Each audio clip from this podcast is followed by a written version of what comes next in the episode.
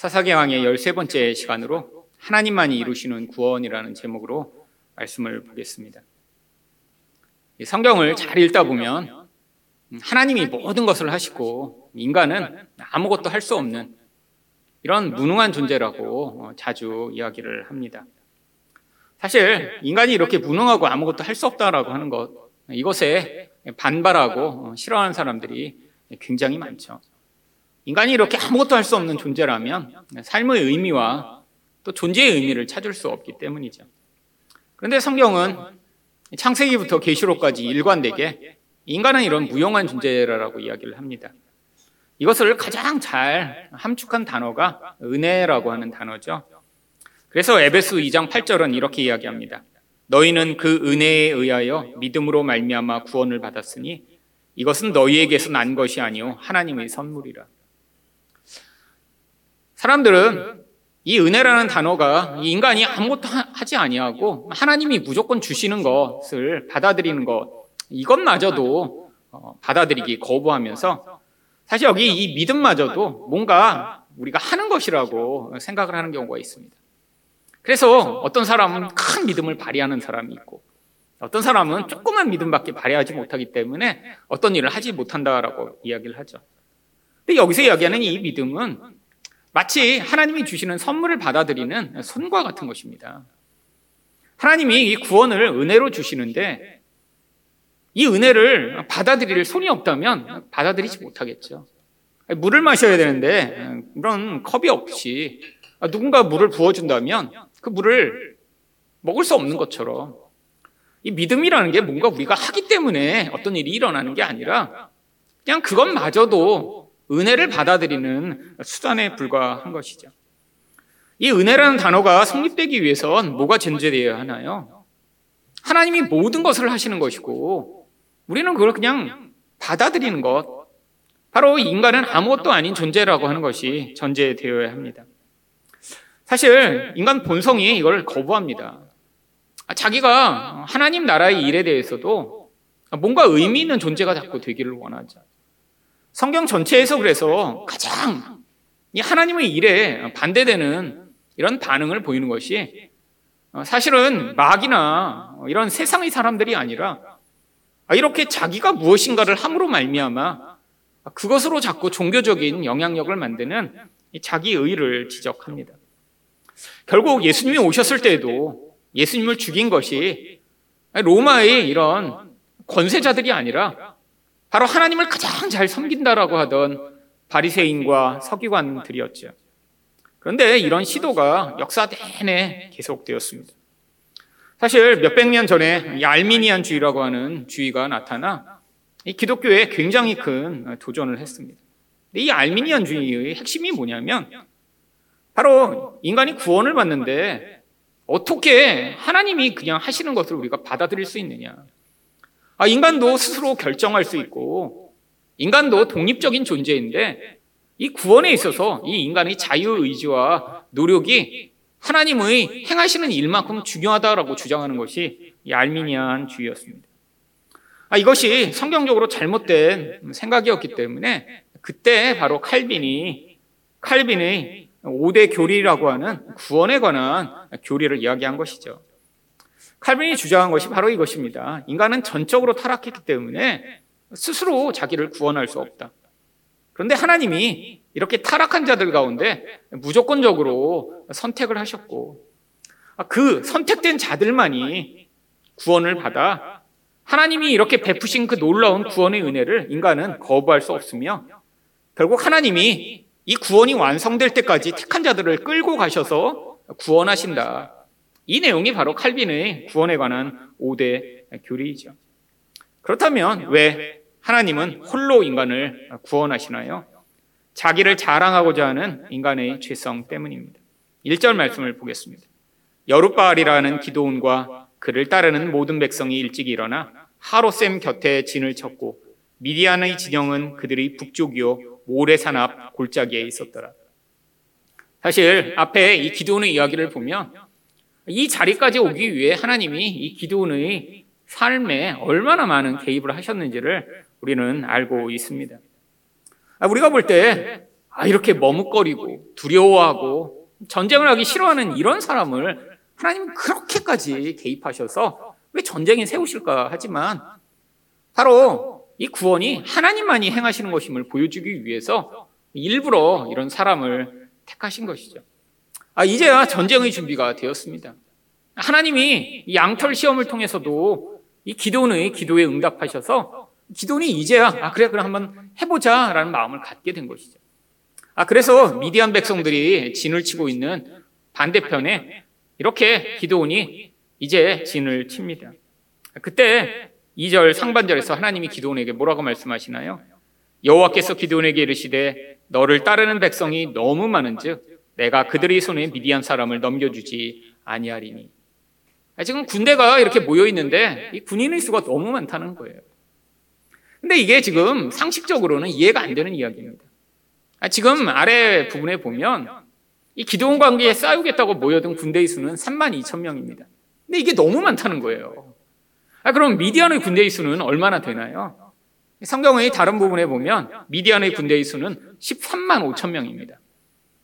이쪽은 3만 명 모였고 이쪽은 13만 명이 모여 있어요. 그러면 너무 많다라고 하면 이쪽에 한 50만 명쯤 모여 있어서 비율로 보면 야 이렇게 많은 군대의 수가 필요 없잖아라고 할 때 이게 많은 거죠. 아니, 간단한 산수로 계산해봐도 지금 미디안이 4배나 많은 군인의 수를 가지고 있습니다. 여러분 고대의 전쟁은 거의 대부분 칼과 창으로 싸우는 전쟁입니다. 아, 지금처럼 기관총을 쏴서 한 사람이 수백 명을 죽일 수 있거나 아니 뭐 미사일이나 폭탄으로 아, 이렇게 몇몇 사람들이 전쟁을 하는 그런 싸움이 아니에요. 그러니까 상대방과 싸우는 정말 맨투맨의 싸움을 해야 되는데 그 숫자가 절대적인 승리를 보장하는 것이죠. 아, 지금 10만 명이 모여 있어도 사실은 13만 5천이나 되는 미디안을 상대하기 쉽지 않습니다. 근데 지금 겨우 3만 명 모였는데 너무 많으니까 지금 안 된다라고 말씀하고 계신 것이죠. 그런데 그 이유를 2절 하반절에 뭐라고 말씀하시나요? 이는 이스라엘이 나를 거슬러 스스로 자랑하기를 내 손이 나를 구원하였다 할까 함이니라. 여러분 3만 명 모여 있는데 이 3만 명 가지고도 혹시 전쟁에 승리하면 야 우리가 이렇게 용맹하게 잘 싸웠지. 야 우리가 정말 놀라운 전술을 발휘한 거야. 야, 저들은 저렇게 많이 모여 있었지만 오합지졸이었고 우리들이 진짜 잘 이렇게 싸운 거지. 3만 명 가지고 이겨도 이렇게 얘기할 거라는 거예요. 근데 이걸 뭐라고 얘기합니까? 나를 거스러 스스로 자랑하기를. 하나님을 반역하는 행위라는 거예요. 여러분, 아니, 어떻게 이게 하나님의 반역 행위가 될 수 있나요? 여러분, 인간들은 본질적으로 자기 의미를 자기 행위에서 자꾸 찾고자 합니다. 그런데 하나님이 이 전쟁에 있어서 왜 일부러 이렇게 이들이 아, 이렇게 전쟁을 열심히 싸우고 그 승리를 자기들이 행한 것이라고 하기를 원하지 않으셨던 것일까요? 이 구약에 있는 모든 전쟁 이야기가 바로 구원에 관한 영적 모형이기 때문입니다. 여러분 세상에 있는 단순한 전쟁이라면 아이들 이렇게 용맹하게 싸워서 전쟁을 승리한 것을 그들의 공으로 칭해할 수 있습니다. 아, 지금 러시아와 우크라이나에 전쟁이 계속되고 있잖아요. 얼마나 많은 사람들이 죽었나요? 여러분 지금 우크라이나에서 이렇게 전쟁을 하다가 뭐 상처를 입고 고통하는 사람이 굉장히 많습니다.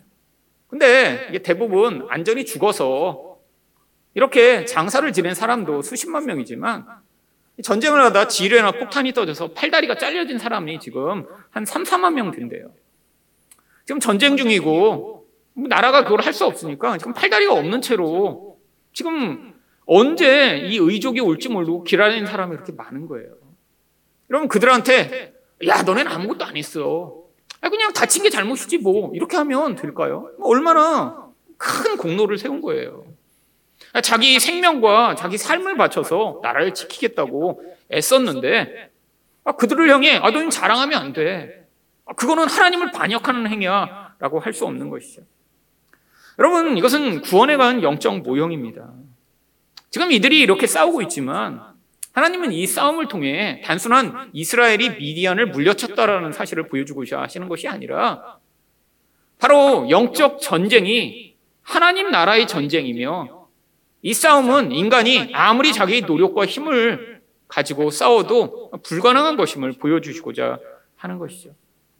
여러분, 구약에 있는 이 모든 전쟁은 하나님 나라에서 이루어지는 죄와 마귀와 세상과의 싸움을 모형하고 있습니다. 여러분, 인간은 절대로 죄와 싸워 이길 수 없는 존재죠. 여러분, 죄는 인간의 영혼 안에서 인간을 다스립니다. 인간 안에서 욕망과 두려움을 만들어내며 끊임없이 하나님마저도 우상으로 만들고 다른 사람들을 자기의 욕망의 도구로 삼아 파괴하는 행위를 해내죠. 여러분, 자기 영혼 안에서 자기도 알지 못한 채로 그 죄의 영향력이 그 존재를 사로잡고 있는데 그것을 자기가 스스로 싸울 수 있을까요? 여러분, 병균이 들어가서 몸에서 영향을 미치는 것이라면 그것과 관련된 약을 먹고 해결을 할 수 있겠죠. 근데 이 죄는 그렇게 할 수가 없습니다. 죄의 영향력이 강하면 강할수록 나타나는 가장 현저한 반응이 무엇인가요? 나는 죄를 안 졌다라는 거예요. 난 죄인이 아니라는 것입니다. 아, 스스로 부인하는 거죠. 여러분, 만약에 암에 걸린 사람이, 어, 나는 암, 걸, 안 걸렸어. 어, 나는 병 안 들었어. 라고 하면 치료가 불가능하잖아요. 여러분, 사실 몸에 걸리는 병보다 정신적으로 이렇게 문제가 있는 사람들이 그래서 훨씬 더 어렵습니다. 이번 주에도 이렇게 칼부림 사건이 나서 사람들이 굉장히 공포에 떨었죠.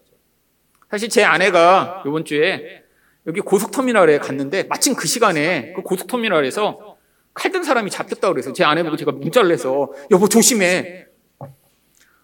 그러면 얼마나 두려워요. 여러분 근데 이 서현역에서 칼부림한 사람도 정신과 약을 먹다가 지금 3년째 약을 안 먹는데요. 그러니까 대부분 정신과 약을 먹지 않는 이유가 무엇입니까? 나는 멀쩡하다는 거예요. 난 약 먹을 필요가 없다는 거죠. 근데 그럴수록 더 심각한 사람입니다. 자기가 문제가 있고 치료를 받아야 된다라고 하면 치료의 가능성이 있는데 이게 죄가 가져오는 가장 강력한 영향력이죠. 죄에 깊이 사로잡힌 사람일수록 자기는 죄인이라는 사실을 인정할 수가 없습니다. 그러니까 자기가 죄인이라는 사실을 인정한 사람은 하나님의 은혜가 놀랍게 임한 거예요. 여러분, 인간은 그래서 절대로 스스로 죄와 싸울 수 없습니다. 인정 자체가 안 돼요. 죄의 영향력이 자기 영혼 안에서 자신뿐 아니라 주변 사람들을 파괴하고 있는데 그 죄에 깊이 사로잡히면 사로잡힐수록 어, 나는 죄인이 아니야. 다른 사람이 문제지. 너 때문에 그렇잖아. 세상이 이렇게 문제잖아. 라고 모든 손가락질을 다른 사람을 하게 되죠. 여러분, 죄만인가요? 이 죄의 영향력 아래 있는 사람은 반드시 마귀의 영향력을 받게 되어 있습니다. 문제는 이 마귀가 만만한 대상이 아니라는 거예요. 여러분, 어떤 사람처럼, 아니, 만약에 어떤 사람이 나를 괴롭히고 힘들게 하면, 그 사람보다 힘을 키워서 싸울 수 있죠. 마귀는 눈에도 보이지 않아요. 이 마귀의 권세와 영향력은 이 온 세상의 모든 죄인들을 다스릴 만큼 강력합니다. 한 개인이나 한 집단이 이 마귀를 상대할 수가 없어요. 여러분, 이 마귀의 강력한 영향력이 온 세상에 영향을 미치기 때문에 마귀를 뭐라고 이야기합니까? 세상의 왕이라고 이야기를 하죠. 어떤 한 나라의 왕보다 강력한 그런 권세자라고 하는 것이죠. 그뿐 아닙니다. 이 마귀는 바로 세상이라고 하는 도구를 가지고 사람들을 지배하죠. 눈에 보이는 이 세상은 끊임없이 그렇기 때문에 이 사람들의 죄성을 자극할 만한 도구를 가지고 사람들을 사로잡습니다. 사람들이 욕망하는 가장 깊은 욕망을 만족시켜 줄 것처럼. 사람들이 두려워하는 그 두려움을 자극해서 아, 네가 나를 의존하고 내가 이야기하는 대로 따라가지 않으면 너는 도태되고 망할 거야라고 두렵게 만들어. 모든 사람들의 영혼이 이 세상이 이끌린 대로 살아가죠. 여러분이 이 세상에 살아가면서 아, 나는 죄와 관계없어. 아, 나는 아, 마귀와 관계없어. 난 세상을 내 힘으로 이기며 살 거야 라고 할 수 있는 사람이 아무도 없죠. 여러분 그러니까 아무리 우리가 노력하고 했어도 이 싸움에서 우리가 어떻게 할 수 있는 것이 없습니다. 죄가 우리 영혼에서 우리를 지배하여 끊임없이 파괴적인 결과를 만들어내고 마귀는 이 죄인들을 강력한 힘으로 지배하여 결국 자기의 노예가 되어 살게 만들며 이 세상을 통해 결국 사람들이 끊임없이 자극을 받아 모두가 다 똑같은 모습으로 그렇게 살아가도록 만드는 이 무서운 영향. 근데 결론이 무엇인가요? 결국 영적 사망이죠. 여러분, 결국 인간이 이 싸움이라는 것을 통해 성경이 보여주고자 하는 것은 인간이라는 존재가 이 세상에 태어나 그냥 어느 집에서 이렇게 양육을 받고 잘 살다가 나중에 죽는 것처럼 보이지만 그 영적 배후에서 이런 강력한 영향력 가운데 살아가기 때문에 인간은 결국 이 싸움에서 승리하지 못하면 영원한 영적 죽음과 멸망에 이를 수밖에 없다는 것을 우리에게 보여주고 있는 것이죠. 어떤 사람들은 이렇게 생각합니다. 아, 이게 영적 싸움이면, 아니, 뭐 내가 이 땅에서 살아가는데 그렇게 크게 영향을 미치겠어? 아니요. 인간이라는 존재는 하나님이 영적인 것에 영향을 받아 눈에 보이는 세상을 살아가도록 만드셨기 때문에 이 영적인 것이 잘못돼 버리는 순간 눈에 보이는 모든 삶 자체가 파괴적이고 가장 무능하며 가장 고통스럽게 살아갈 수밖에 없게 되죠. 여러분 생각해 보세요. 이 세상을 그냥 나의 힘으로 잘 살아간다라고 하면 결국 어떻게 되겠어요? 죄가 그 영혼을 지배하여 죽을 때까지 욕망과 두려움에서 벗어나지 못하게 만듭니다. 그게 자기 삶을 가장 고통스럽게 만들어요. 여러분 인생을 살아가며 결국 죄에 사로잡힌 인생이 된다면 여러분 그 인생이 나타나는 살아가는 그 모든 삶의 결과는 파적계적이 될 수밖에 없습니다. 아니 멀쩡하게 잘 사는 것 같지만 마귀의 지배 아래 살아가는 인생이 된다라고 생각해 보세요. 그 한 존재를 통해 마귀의 영향력이 확장되며 끊임없이 마귀의 도구가 돼 자기와 이웃을 파괴하는 인생이 된답니다. 또한 아니 이렇게 죄의 영향력이 강력한 것 같지는 않고 아니 마귀가 어떤 사람을 사로잡아 정말 마귀적인 행위를 하게 만드는 것 같지는 않지만 대부분의 사람들은 이 세상의 노예가 되어 세상 사람들이 살아가는 방식대로 마치 바람에 요동하는 갈대처럼 살아가는 현실이죠. 여러분 결국 이 영적인 부분에서 이런 싸움에서 승리하지 않는다면 그 존재 또한 이 세상을 살아가는데 고통스러우며 그 한 사람으로 말미암아 모든 사람들이 같이 고통할 수밖에 없습니다. 여러분 하나님이 그래서 우리 인생 가운데 하나님이 싸우시고자 하는 거예요. 여러분 인간은 근데 이거를 거부합니다. 아니 우리가 볼 때 내가 조금 애쓰면 내 인생에서 조금 문제가 있는 걸 스스로 힘으로 해결할 것처럼 보여요. 아니 눈에 보이지 않는 마귀는 인생에서 자꾸 개입하지 않는 것 같으니까 아 그건 별로 내가 싸우고 쓸 대상이 아닌 것 같아요. 아 세상이요? 아 세상에서 내가 정말 공부도 열심히 하고 노력도 하고 뭔가 열심을 내서 내가 생각상에서 힘을 가지게 되면 아, 이 세상이 나를 위협하는 것쯤 이겨낼 것이라고 생각을 하죠. 아닙니다. 여러분 지금 이 이스라엘 백성의 상황이 단순히 지금 미디안에 비해 힘이 약해서 벌어진 상황인가요? 여러분 이 성경이 계속해서 보여주는 내용이 뭐냐면 지금 이 이스라엘 백성이 당하는 이 물리적인 환경과 고통의 진짜 이유는 영적이라는 거예요.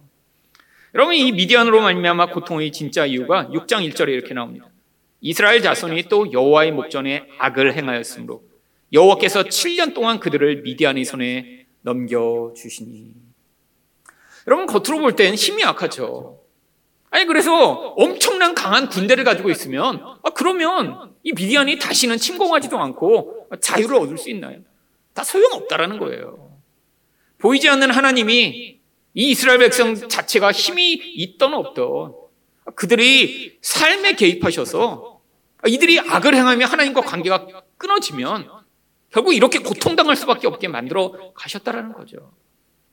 여러분, 결국 이 고통이 무엇으로 나타나나요? 6장 6절 상반절을 보시면 이스라엘이 미디안으로 말미암아 궁핍이 심한지라. 여러분 영적 원인으로 말미암아 삶의 엄청난 궁핍이 찾아온 것입니다. 이 결핍이 인생이 자주 경험하는 거죠. 여러분 인생에서 우리가 자주 경험하는 정말 어떤 때는 물질의 결핍. 근데 이 물질의 결핍보다 훨씬 심한 게 무엇인가요? 삶에서 지혜가 없어 행하는 그 수없이 많은 결핍. 저도 제가 보면 상태가 나빠지면 나타나는 몇 가지 증상들이 있습니다. 그러면 제가 아, 깨달아요. 아, 내 지금 영적 상태가 나쁘구나. 근데 그 중에 가장 저를 괴롭히는 게 과거에 내가 미련하게 행해서 어떤 나쁜 짓을 하거나 실수를 한 게 자꾸 저를 괴롭혀요.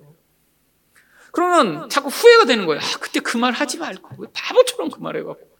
근데 그게 예를 들면 뭐 20년 전, 30년 전 일인데도 상태가 나빠지고 영적으로 제가 나빠지면 그게 막 지금 있는 일인 것처럼 막 떠올라서 갑자기 막 미칠 것 같은 거예요. 막 너무 창피하고 죽을 것 같아서. 여러분, 아, 그때 지혜가 조금 있었더라면. 아, 그때 내가 조금 미래만, 아, 조금 예측할 수 있었더라면. 그때 그런 말을만 안 했더라면. 아, 그러니까 제 안에서 막 꼬리에 꼬리를 묶고 막, 이 바보 같은 게. 뭐 이런 생각이 막 들면서 너무 힘들어져요. 아, 그럼, 아, 지금 또 시작됐구나. 가끔씩 그럽니다. 여러분, 우리 그럴 때 얼마나 많나요? 여러분, 그뿐인가요? 사랑의 결핍이요. 아, 그때 조금만 내가 더 사랑했더라면 이렇게 안 됐을 텐데. 여러분, 절제가 부족해서 또 얼마나 많은 문제가 벌어지나요? 그때 조금만 참았더라면. 여러분, 인생에서 벌어지는 이 결핍들이 뭘 갖고 오나요? 고통을 갖고 옵니다. 근데 이 모든 원인들이 무엇일 수 있다라는 거예요? 지금 하나님과의 관계가 깨어지고 실제적으로 우리 영혼 안에서 벌어지는 이 깊은 문제로 말미암아 영적인 결과로 이 모든 문제가 벌어질 수 있다라고 하는 것이죠. 여러분 그래서 하나님이 우리 인생에 개입해 오시기를 원하십니다. 지금 우리가 가진 힘으로 우리 인생을 구원하는 것이 아니라 하나님만이 이 일을 행하신다는 것을 우리가 인정을 해야 무엇이 가능하죠? 이사야 43장 21절을 보시면 이 백성은 내가 나를 위하여 지었나니 나를 찬송하게 하려 함이니라. 여러분 그제서야 자기 자랑을 하지 않고 하나님을 찬양하게 됩니다. 여러분 인간의 기본적 경향은 어떤가요? 끊임없이 내가 무엇인가 한 것을 만들어 그것을 자기가 자랑하기를 원해요. 아 내가 그래도 이렇게 열심히 했더니 그랬더니 내 인생이 이런 문제를 해결했다. 여러분 사람들 다 하기를 원하잖아요. 내가 이렇게 절제하고 노력했더니 이렇게 건강해졌다. 여러분 사람들이 그걸 통해 뭘 얻고 싶은 거죠? 자기 존재 의미를 찾고 싶은 거죠. 근데 하나님이 우리에게 자꾸 말씀하시는 거, 아, 네가 그런 의미에서 너희 존재를 찾아 아무 소용 없다라는 거예요. 하나님이 이런 영적인 부분에서 우리를 구원하셔서 우리 하나님만 찬양받기를 원하십니다. 근데 이렇게 되기 위해 가장 중요한 전제가 무엇이죠? 결국 이 구원이 우리가 아무것도 할 수 없는 그런 자들이며 하나님의 은혜로만 우리가 구원받는 사실을 인정해야죠. 여러분, 그래서 하나님이 지금 이 전쟁에 있어서도 지금 이렇게 모여든 사람이 너무 많다고 다 돌려보내라고 하시는 거예요. 만약에 이들이 이 3명을 가지고 전쟁에 승리를 했다면 이들은 또 하나님이 행하신 일을 기억하지 못할 것입니다. 야, 그래도 우리가 그렇게 7년 동안 고생해서 그동안 쌓인 게 많아서 그냥 그 울분을 이렇게 용맹함으로 쏟아냈더니 승리를 했지. 이게 이 사람들이 지금 할 수 있는 가능성이죠. 하나님이 그래서 지금 개입하고 계신 것입니다. 아니야, 나만이 구원해. 그리고 내가 구원했을 때 너희들은 할 유일한 일이 하나님이 하셨다는 일을 찬양하고 경배하는 거야 라고 지금 말씀하고 계신 것입니다. 그래서 3절에서 어떤 일을 하도록 하시나요? 이제 너는 백성의 귀에 외쳐 이르기를 누구든지 두려워 떠는 자는 길라 산을 떠나 돌아가라 하라 하시니 이에 돌아간 백성이 2만 2천 명이요 남은 자가 만 명이었더라. 여러분 돌아간 자가 훨씬 많아요. 이것만 봐도 뭘할수 있어요? 지금 이들이 억지로 왔다는 거야 억지로. 마음에는 두근두근 두근두근. 아니 이런 마음을 가지고도 승리하고 나면 야 내가 잘했어. 근데 지금 여기서 걸러내신 거예요. 걸러내신 거예요. 여러분 이걸 읽다가 제가 그런 생각이 들었습니다. 만약에 나도 이렇게 한 3만 명 모여 있고 저기 13만 명 모여 있는데 싸움의 자리에 있는데 갑자기 앞에서 지도자가 야 무서워 떠는 사람 가 가. 그러면 나는 어떻게 할까? 제일 먼저 갈 것 같아요. 왜냐하면 지금 싸우면 이미 이미 죽을 것 같거든요, 거의. 그렇잖아요. 아 그래도 만 명이 남았습니다, 만 명. 아마 이 만 명은 요즘의 MBTI로 하면 이 경향이 강한 사람이겠죠. 적절한 판단을 잘 못하는 거예요. 그냥 흥분이 앞서 흥분이 그냥 일단 지, 저질러 놓고 봐. 그래 그냥 죽어도 그냥 갈 거야. 그냥 막 그냥. 여러분 이런 사람들 모여 있으니까 분위기는 좋겠죠. 해보자. 막, 와! 막. 지금 막 만 명이서 이제 지금 막 분위기가 막 달아오르고 있습니다. 근데 하나님이 지금 이런 사람 모여 있으면 더 문제예요. 만약에 만 명으로 이렇게 이 경향 사람만 다 모아놓고 이들이 승리해봐요. 그랬더니 야 더 심할 거 아니에요. 아니 뭐 아이가 있어야 야야 흥분하지 마. 이거 하나님이 그래도 하신 거 아니야? 뭐 이렇게 적절한 판단과 이렇게 제어가 되는데 아 이렇게 지금 용맹 지금 판단을 잘 못하는 거 아니에요? 지금 앞에 지금 13만 명 있는데 그러면서 하겠다고 지금 만 명 남아 있는데 이 만 명 가지고 어떻게 하겠어요? 하나님이 또 그러니까 4절 하반절에 뭐라고 하십니까? 그들을 인노하여 물가로 내려가라. 거기서 내가 너를 위하여 그들을 시험하리라.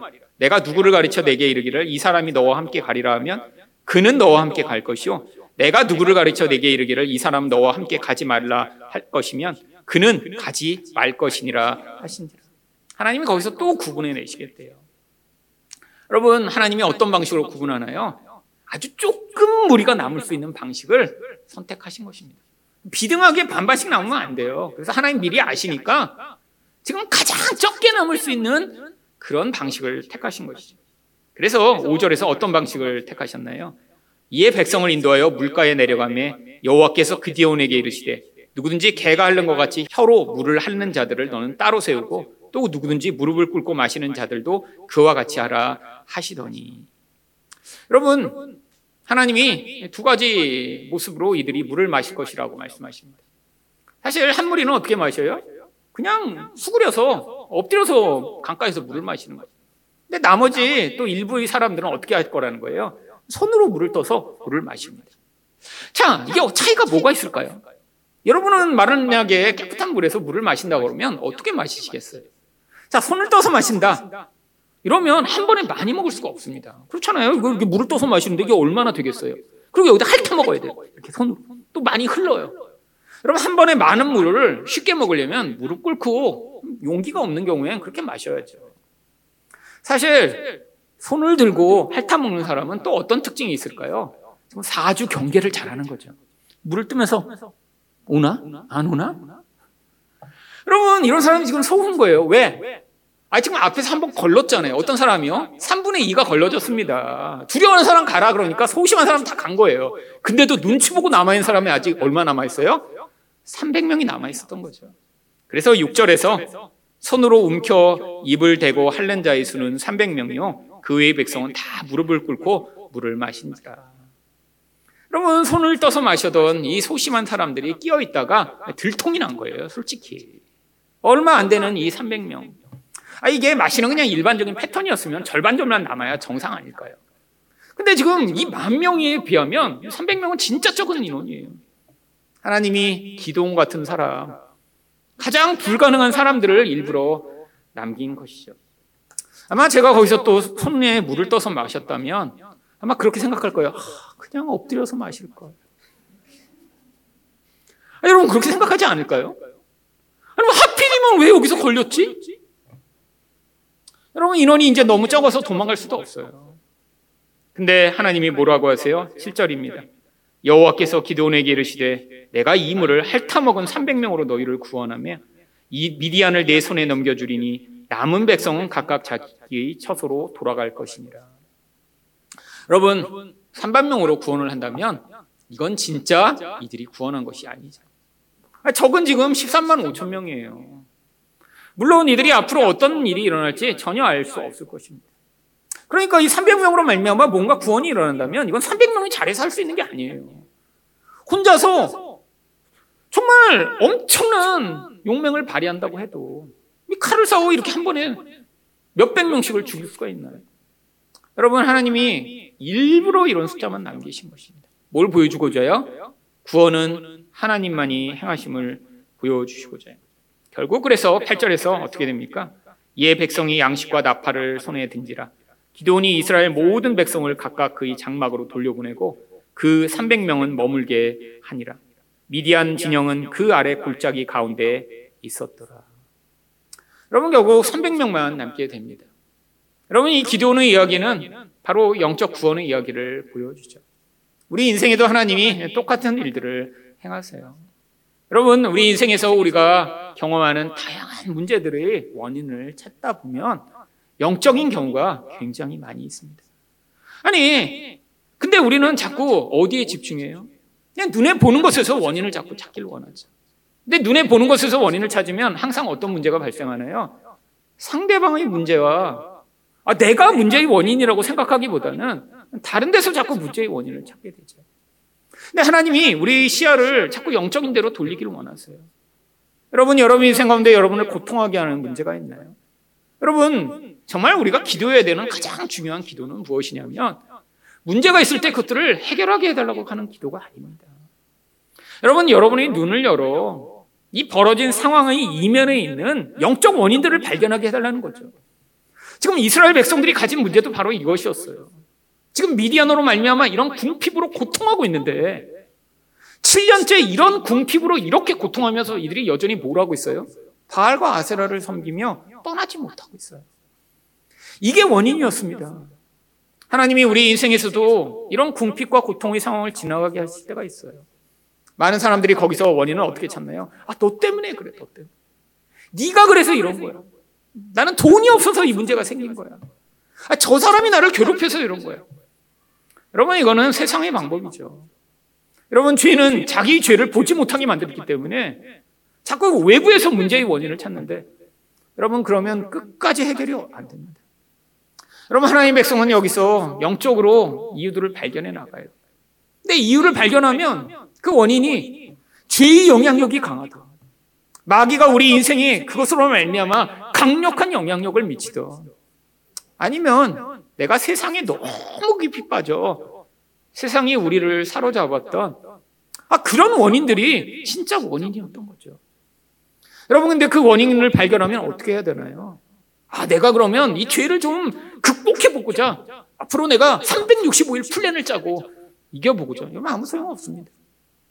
여러분 거기에서 하나님께 나아가 마치 이스라엘 백성들이 반응했던 것처럼 하나님 저는 구원이 불가능한 존재입니다. 내 인생 가운데 개입해 오셔서 나의 이 죄를 해결하시고 마귀에게 사로잡히고 묶여 있는 이 모든 것들을 해결해 주시며 내가 이 세상에 깊이 빠져 영향을 받는 이 영향력에서 자유케 해달라고 여러분 기도하실 때 여러분은 이룰 수 없는 이 놀라운 구원을 하나님이 행하심으로 말미암아 여러분이 하나님을 찬양하는 자리에 서실 수 있게 되는 것입니다. 이 영적 싸움에서 하나님이 유일하게 구원자가 되심을 인정하심으로 이 놀라운 하나님께 찬양을 돌려드리는 여러분 되시기를 축원드립니다.